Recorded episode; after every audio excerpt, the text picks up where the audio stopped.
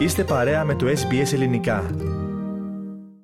Ραδιοφωνία SBS, ελληνικό πρόγραμμα φίλες και φίλοι, στο μικρόφωνο μαζί σας με την επιμέλεια και παρουσίαση του επόμενου θέματος είναι ο Θέμης Καλός. Συνδεόμαστε τηλεφωνικά με την πόλη του Χόμπαρτ για την τακτική ανταπόκρισή μας από εκεί.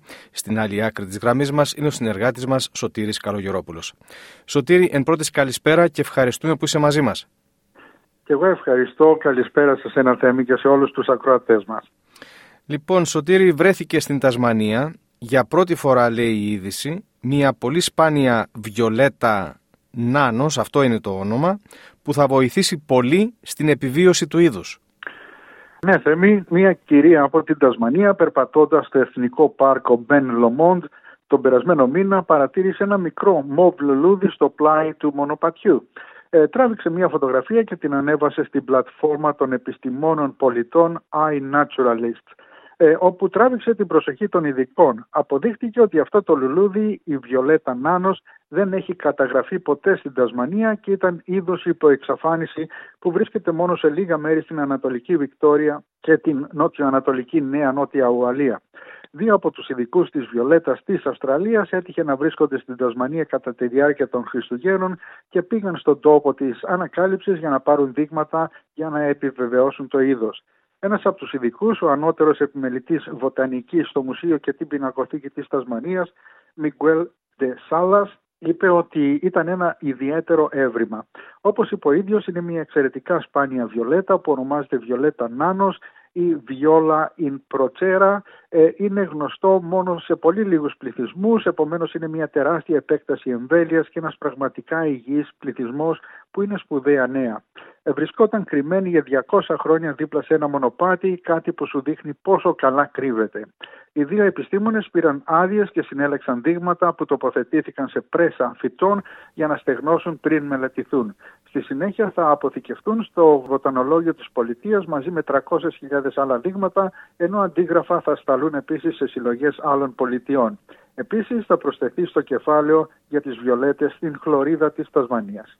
Και το επόμενο θέμα, Σωτήρη, έχει σχέση με το αεροδρόμιο του Λόνσεστον, το οποίο λέει τον περασμένο χρόνο κατέγραψε τρία νέα ρεκόρ επιβατών.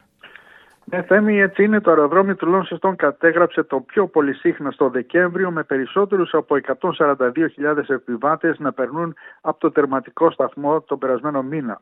Ε, το Δεκέμβριο σημείωσε επίσης νέο ρεκόρ για τους περισσότερους επιβάτες που διακινήθηκαν σε μία μέρα που ήταν 5.954 επιβάτες που προσγειώθηκαν και απογειώθηκαν στις 22 Δεκεμβρίου. Ο Διευθύνων Σύμβουλος του Αεροδρομίου, Σέινον Χαρ, ε, δήλωσε το ποσοστό αύξησης του Δεκεμβρίου σηματοδότησε τον πέμπτο συνεχόμενο μήνα υπέρβασης των ρεκόρ όλων των εποχών. Όπως είπε ο ίδιος, η πανδημία είναι τώρα παρελθόν. Θα συνεχίσουμε να προχωράμε προσελκύοντας νέες αεροπορικές εταιρείες, προσθέτοντας χωρητικότητα και νέα δρομολόγια στο δίκτυο, τα οποία με τη σειρά τους θα ασκήσουν πτωτική πίεση στις τιμές. Αυτοί οι αριθμοί αντικατοπτρίζουν ένα τεράστιο 2023 για το αεροδρόμιο, καθώς καλωσορίσαμε την πρώτη μας νέα αεροπορική εταιρεία εδώ και περισσότερα από 15 χρόνια και την επιστροφή των εποχικών απευθείας πίσων προς την Αδελαίδα και το Πέρθ, καθώς και την ολοκλήρωση του έργου υποδομής στην αίθουσα ελέγχου μας. Από την 1η Ιουλίου έως την 31η Δεκεμβρίου πέρσι το αεροδρόμιο κατέγραψε 682 845 επιβάτες, σχεδόν 8.000 περισσότερους από το προηγούμενο ρεκόρ των 675-676 για την ίδια περίοδο του 2019. Κατασκευάζουμε και αναβαθμίζουμε τις υποδομές σε όλη την περιοχή για να καλύψουμε το μέλλον. Ως πολιτεία η Τασμανία υποδέχτηκε 1,26 εκατομμύρια επισκέπτες το έτος που έληξε το Σεπτέμβριο του 2023 ε, είναι δηλαδή μια αύξηση 31% από την ίδια περίοδο του προηγούμενου έτους. Και τέλος για σήμερα Σωτήρη θα μας μιλήσεις για το εμβληματικό μυρμήγκι της Τασμανίας, το Jack Jumper. Ναι, Θέμη, ένα από τα ζωικά σύμβολα της Τασμανίας είναι ένα είδος μυρμηγκιού, το αποκαλούμενο Jack Jumper όπως είπες και εσύ. Η ομάδα μπάσκετ της Τασμανίας ονομάζεται Jack Jumpers. Αυτά τα μυρμήγκια βρίσκονται στις περισσότερες πολιτείες της Αυστραλίας, αλλά η Τασμανία έχει την υψηλότερη πυκνότητα. Το μαύρο και πορτοκαλί μυρμήγκι έχει ένα δηλητηριώδες τσίπημα που μπορεί να σκοτώσει ένα μικρό θύραμα και το οποίο χρησιμοποιεί επίσης για να μείνεται στα αρπακτικά. Οι φωλιές τους μπορεί να περιέχουν έως και χίλια μυρμήγκια, ενώ συνήθως έχουν 200 έως 300. Οι φωλιές βρίσκονται συχνά σε ηλιόλουστο καθαρό έδαφος κοντά σε πηγές τροφής όπως έντομα, νέκταρ και λουλούδια.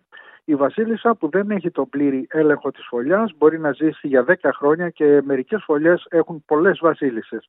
Τα εργατικά μυρμήγκια που είναι όλα θηλυκά ζουν για περίπου ένα χρόνο και τα αρσενικά μυρμήγκια βγάζουν φτερά και εγκαταλείπουν τη φωλιά όταν ενηλικιωθούν. Είναι μόνο τα θηλυκά μυρμήγκια που τσιμπούν, πράγμα που το κάνουν πιάνοντας ένα θύμα με τα σαγόνια τους και εκχύοντας δηλητήριο από το άκρο, από το άκρο της ουράς τους. Ε, περίπου το 3% των κατοίκων της Τασμανίας έχουν σοβαρή αλλεργία στο τσίπημα. Υπάρχει ένα πρόγραμμα ανοσοθεραπείας από το 2001, σύμφωνα με το οποίο άτομα εκτίθενται στο δηλητήριο για να απευαισθητοποιηθούν σταδιακά. Ε, πριν από την εισαγωγή της θεραπείας είχαν καταγραφεί τέσσερις θάνατοι που αποδίδονταν σε αναφυλαξία. Από τότε που άρχισε το πρόγραμμα δεν έχουν καταγραφεί θάνατοι. Αν σας τσιμπήσει ένα jack jumper, συνιστάτε να πλύνετε την περιοχή του τσιμπήματος και να εφαρμόσετε μια κρύα συσκευασία για να μειώσετε το πρίξιμο. Και με αυτό σου το θέμα ολοκληρώνουμε για σήμερα την επικοινωνία μας Σωτήρη. Σε ευχαριστούμε πολύ. Καλό υπόλοιπο της εβδομάδος και τα λέμε ξανά μαζί σου την ερχόμενη Τρίτη. Και εγώ ευχαριστώ Θέμη, όπως είπες θα τα πούμε πάλι την επόμενη Τρίτη. Γεια σας και χαρά σας από την όμορφη Τασμανία. Θέλετε να ακούσετε περισσότερες ιστορίες σαν και αυτήν; Ακούστε στο Apple Podcast, στο Google Podcast, στο Spotify ή οπουδήποτε ακούτε podcast.